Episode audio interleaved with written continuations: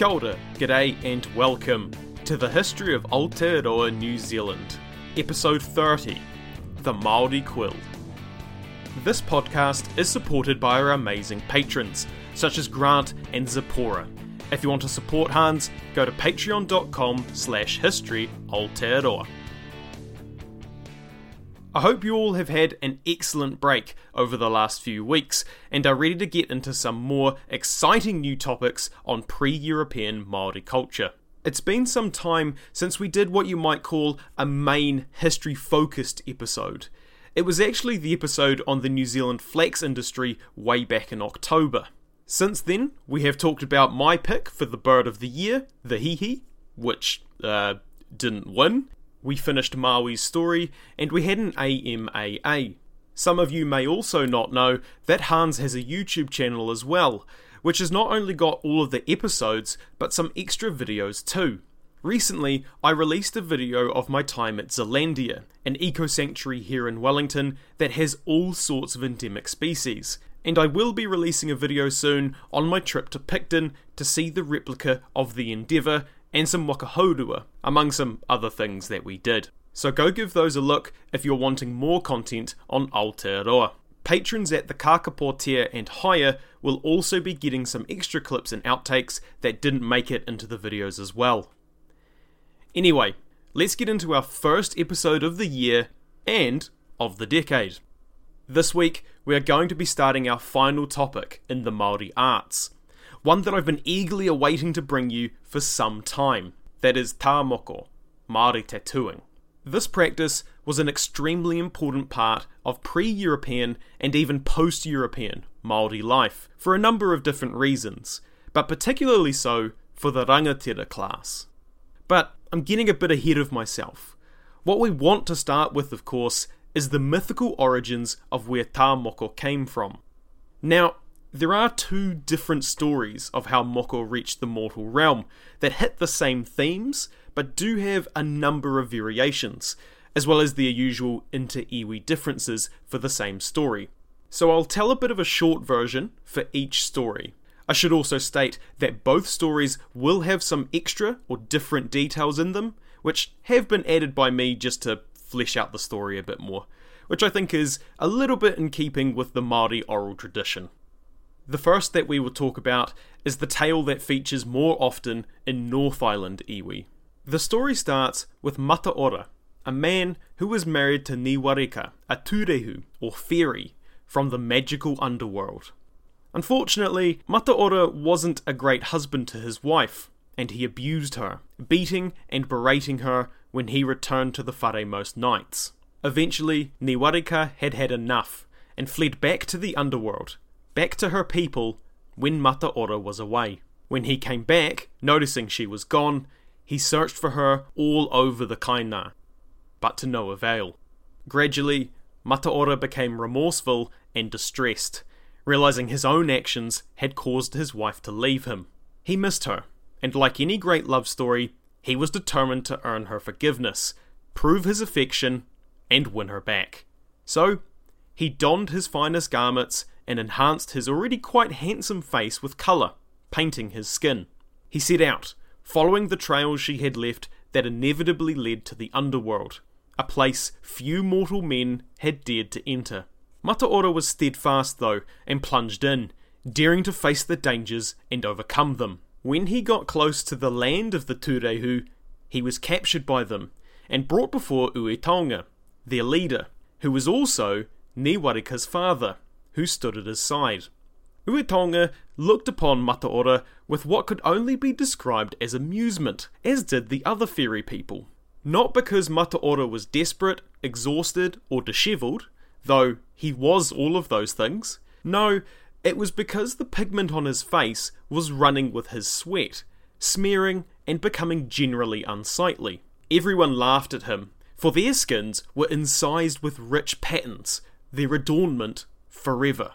Though this embarrassed Mataora and made him angry, he was also humbled, begging forgiveness from Niwareka and her whānau. He even begged for the knowledge of their patterned skin to make himself worthy of her hand once again. After much deliberation, Uetonga relented, and taught him the art of tāmoko, making Mataora the first tāne, man, to wear moko. At this time, Niwareka was also taught the art of tāniko, weaving with coloured fibres. With that, two important traditions, tāniko and tāmoko, were brought back to the world of light and celebrated by humankind for their magic and beauty. So that is the first story from Te Ika a Maui, and as you heard, had a bit of a surprise at the end, in that this is also the story on the origin of weaving. That's why I didn't do it in the weaving episodes, if anyone was wondering. This story does differ slightly as well, depending on whether you are talking about weaving or tāmoko, as emphasis is placed more on whatever you are trying to teach. The second story comes from the South Island and tells the tale of Tamanui Araki and Rakutia, a couple with a family. Tamanui is the man and Rakutia is the woman, for anyone not really familiar with Maori names. One day, the household had visitors, a man by the name of Tu Te Koropanga, who came with his children. The families entertained each other into the evening, tamas dancing in their finest maro made of kuritails, but they were upstaged by the elegant red feather garments of Koropanga's children. This caused Tama to be overcome with shame and retreat to the priest's house with a feeling of being inadequate and depressed. During his time in the priest's house, likely a few days, Koropanga convinced Rakutia to run off with him and become his wife. When Tama eventually came out of his slump and went to his own whare, he saw she was gone. He asked his children where their mother, his wife, had gone, to which their reply was blunt and cruel. She left you because you're so ugly. Upon hearing this truth, Tama decided to do something about it. He would become a fine looking man. To do this, he went to the underworld to ask his ancestors for help, disguising himself as a kotuku, a white heron. Before he could reach his tupuna, though, he was snared by his female forebears, Tumongna and Tuwhenua, along with their daughter, Tekohiwai. They dragged Tama to their home, and he marvelled at the people he saw, for they were all beautiful, adorned with the patterns of moko. He knew immediately that this is what he needed to become attractive. When he asked how he could look like them, they told him to find Taka and Ha at the place of the dread spirits. They have instruments and pigments together with the skills to use them, they said. After journeying to them and asking for their aid, they granted Tama his wish, though he swooned and cried, passing out in pain, for truly it was like death transforming the ugliness of his face. Thus, Tamanui Araki became beautiful and handsome, and returned to the world of his children. He sought out his former wife, Rakutia, and her lover, Tu Te Koropanga, but their interaction is a story for another day.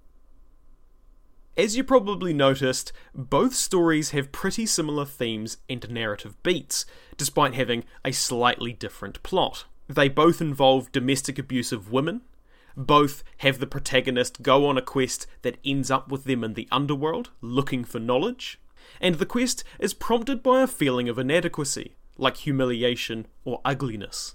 This could potentially be because both stories came from the same root story and slowly diverged over time due to the relative isolation between the islands, or maybe the stories developed independently under similar circumstances, such as cultural pressures eventually coming together like convergent evolution.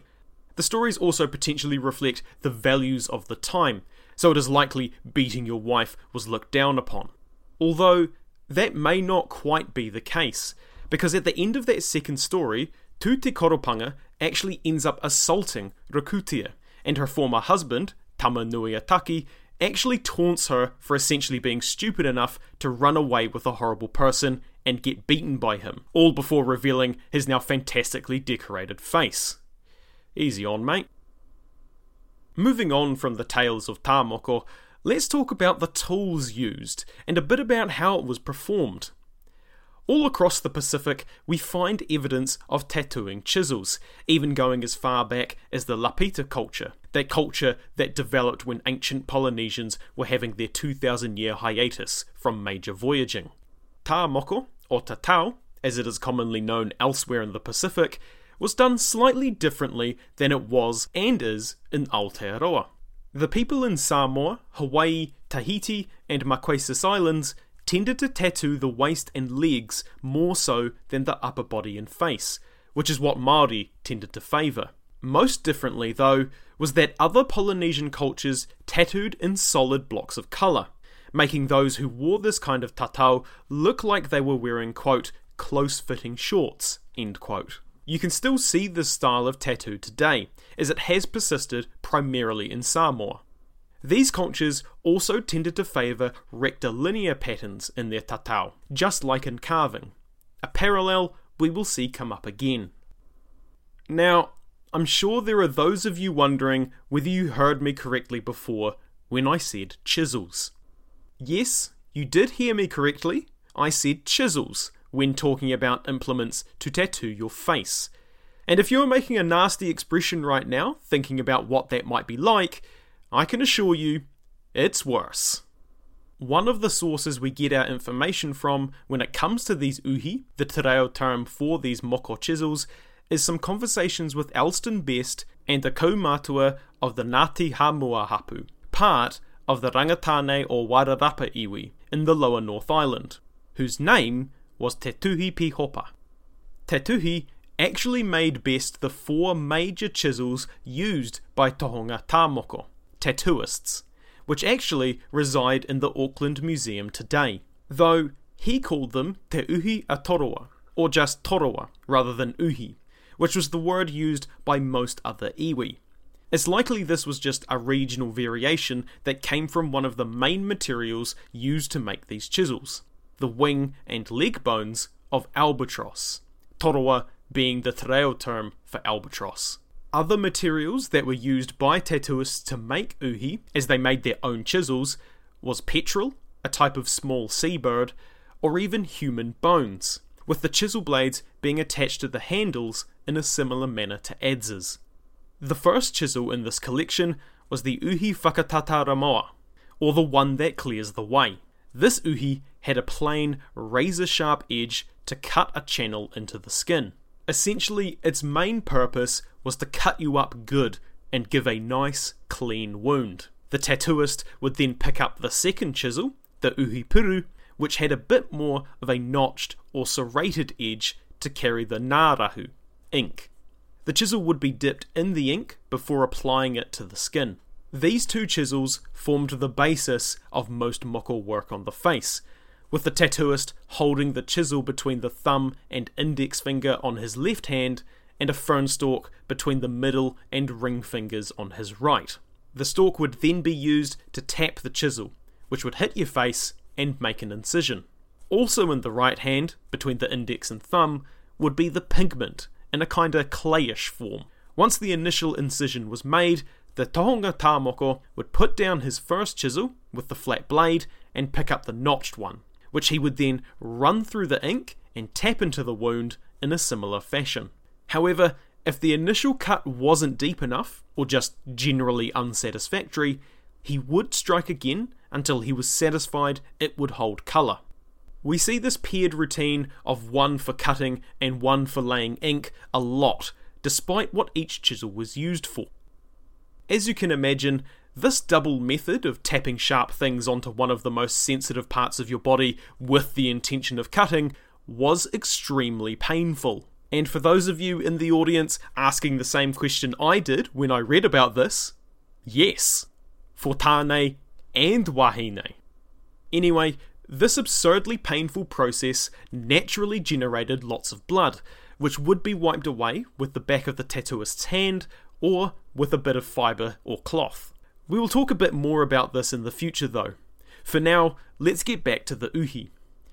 These two main chisels weren't used for the finer detailed work around the eyes and the spirals commonly found on the nostrils. They were just a bit too big and unwieldy. Instead, the uhi kohiti was used, basically the same as an uhi whakatataramoa, the cutting one, just smaller. In fact, it was often less than 2 millimeters wide on its cutting face. The last chisel, given to Best by Te Tuhi, was the Uhi Matarau, the chisel of a hundred faces. Ooh. It's not really as exciting as it sounds, I'm afraid. It was mainly used in shading and making lines to give colour across large areas, like the thighs, buttocks, or shoulders, as well as darkening the lips. It did this by having a 6mm edge that had multiple serrations, giving it a comb like appearance. As with a lot of things in Maori culture, there was a bit of variation, such as around Cook Strait, the body of water between the North and South Islands. There, a variation on the uhi kohiti was used. Very fine and hard thorns were perfect for puncturing skin in delicate areas, but instead of following up with another chisel, the pigment was rubbed in with charcoal. All of these uhi were used exclusively on the face, but other parts of the body were tattooed as well, just with slightly different techniques. In fact, the double chisel technique wasn't just exclusive to the face. It was exclusive to Maori, as we don't see it anywhere else in the Pacific. The technique used on the body seemed to be more like a scalpel method, dipping a chisel tipped with a shark's tooth in ink and dragging it across the skin. This was dismissed by Te Rangi Hiroa, but despite that, there is in fact an item that fits this description in the British Museum. Not only that, it even has some residual Ngārahu ink on it. This technique was sometimes used on the face, but it was a lot more rare, and no uhi that would be used on the face would be used on the body, and vice versa. This was due to the tapu nature of the head, as well as for practicality, given the chisels used for the face were much smaller than the ones used for large areas, like the thighs. The difference in technique resulted in a difference in the actual physical look of the moko. Anywhere that wasn't the face looked similar to a tattoo today. That is, basically the skin looked like it had been dyed on the surface. On the face, however, that deep cut double uhi technique resulted in not only the skin becoming pigmented, but deep grooves being left behind by the chisels. You can see this in a number of pictures and paintings made by a variety of different people over the years, and as part of the reason Te Tuhi and other tohunga tāmoko called the art, quote, Te Whakairo Tangata, end quote, the art of carving people. Whakairo rākau, wood carving, and tāmoko are pretty closely linked in that they both use similar or even the same motifs and tend to reflect each other.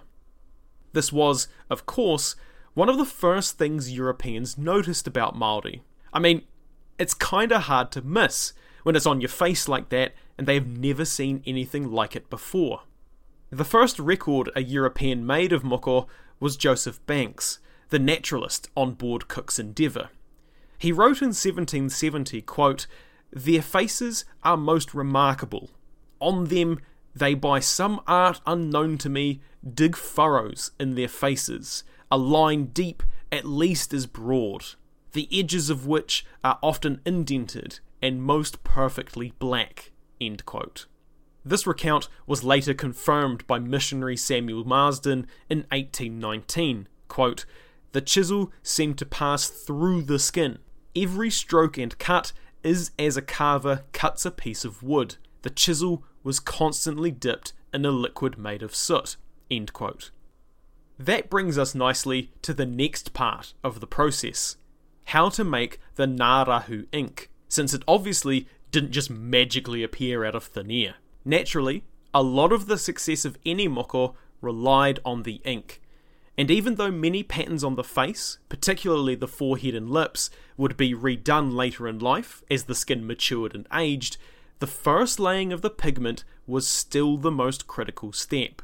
Essentially, the short answer to making the ink was that it was soot mixed with bird or fish oil. But that's the more boring answer. The longer, more interesting answer is that, like weaving, the trees Polynesians typically burned to make the soot for tāmoko didn't exist in Aotearoa due to the cold. In particular, the candlenut tree, called kukui in Hawaii or lama in Samoa. Naturally, Maori experimented with other animal and vegetable sources to make the ink they needed, eventually settling on kauri and awhito, among a couple of other plants. Gunpowder was briefly used as well when it was brought to Aotearoa, and left a distinctive bluish colour, but eventually fell out of favour. Ink made from kauri was the best stuff, as it gave the darkest pigment, and as such was often used on the face. Awhito gave a lighter colour, resulting in it being used mostly on the body. Interestingly, kauri ink wasn't made from burning the bark of the tree. It was made from the resin of fallen trees. This would later be known as kauri gum to Europeans and was highly coveted, even sparking a sort of gold rush. This resin was also highly prized by Maori as well, even to the point where Hapu in Te Urewera on the eastern side of the North Island gave these trees names. The knowledge of sites where these trees could be found were guarded heavily, to the point where a rival iwi messing with a kauri site could be a just cause for war. What you're probably more interested in, though, is what awhito is. And I bet none of you are gonna be able to guess, unless you've read about it or spoken to someone about it, but y- you don't you don't count. Awhito is essentially a type of fungus that grows on insects. In our case, caterpillars that would otherwise turn into moths. The fungus, for any of you fungal nerds out there, is a cordyceps, which are particularly famous for their mind altering abilities. By that I mean the cordyceps would find its way to the caterpillar's brain and through complicated biological stuff would make it burrow down into the ground with its rear end towards the surface. The fungus would then grow within the caterpillar and totally encompass it, using its body as nutrients. Obviously, this was fatal to the caterpillar. Eventually, the fungus would grow a stalk out of the ground that was about 10 centimeters tall, which is how Māori spotted where they would find these vegetable caterpillars, as they were called. When dug up, they looked rather weird covered in the hard fungus, so I'd recommend going to the website to see an image. The fungus slash caterpillar, once removed from the ground, would be hung up to dry before being burnt. Mats would be placed over the fire to catch any soot needed for the next stage. This next stage is actually somewhat in dispute. Allegedly, the soot was mixed with bird fat and given to a dog to eat, who would have been set aside and tied up for a few days to starve, so that it would eat the gross, sooty, greasy stuff. When the dog, uh, defecated, the excrement was mixed and kneaded with some more bird fat and water. The mixture would be dried after this until it became hard, at which point it would be put into a container. Considering this was an age before gloves, I think I speak for all of us when I say, yuck. Thankfully, though, for both the starving dog and the human who had to touch its poop, this method is only referenced in three primary sources, all of which speak in similar language, so it would seem they were likely referencing a single source who wrote about it, so the theory is considered mostly debunked. The more likely method was that the soot taken from the fires of burnt kauri resin or awhito would be mixed with the sap from plants that often had medicinal properties, such as hino, māhoe, and te kauka, perhaps to add an innate healing property to the ink when it was struck into the wounds. This would give a sticky black substance, which was kneaded into palm sized balls and wrapped in tui or kiore skins to be buried in a secret place. This was done for a couple of different reasons. The most obvious being that they didn't want rivals finding their stash of ink, as it was difficult to make, but also because if the balls were left exposed to the air for too long, they became brittle and lost a lot of their deeper colour. The Ngārahu could be left there for years, even as long as generations, before it was dug up for use. This let it mature and actually resulted in a whakatauaki, proverb, said to people who were mean spirited. Puritia takauri hayo matenga mo. Keep your precious kauri for when you die. When the Ngārahu was needed, it would be dug up and the shavings mixed with water and juice from more medicinal plants, like kawakawa. Once at the right consistency, it would be put into a special container for tāmoko work, ready to tell someone's story on their skin. next time. We talk about the sort of people that were doing the tattooing, the tohunga tāmoko, as well as the people being tattooed, with a particular focus on women, since most of what we have and will discuss is male centric. Other things we will talk about is how much moko would cost and some of the tapu around the procedure. In short, there is some really exciting stuff coming your way. If you want to send me feedback, ask a question, suggest a topic, or just have a chin wag, you can reach me through email at historyaotearoa at gmail.com or Twitter at historyaotearoa or Facebook at History Aotearoa New Zealand Podcast. Aotearoa spelt A O T E A R O A. This podcast is a one man band. If you enjoy listening to me talk history, you can support us through Patreon or rate us on iTunes or your preferred podcast platform. It means a lot and helps us grow, spreading the story of Aotearoa New Zealand.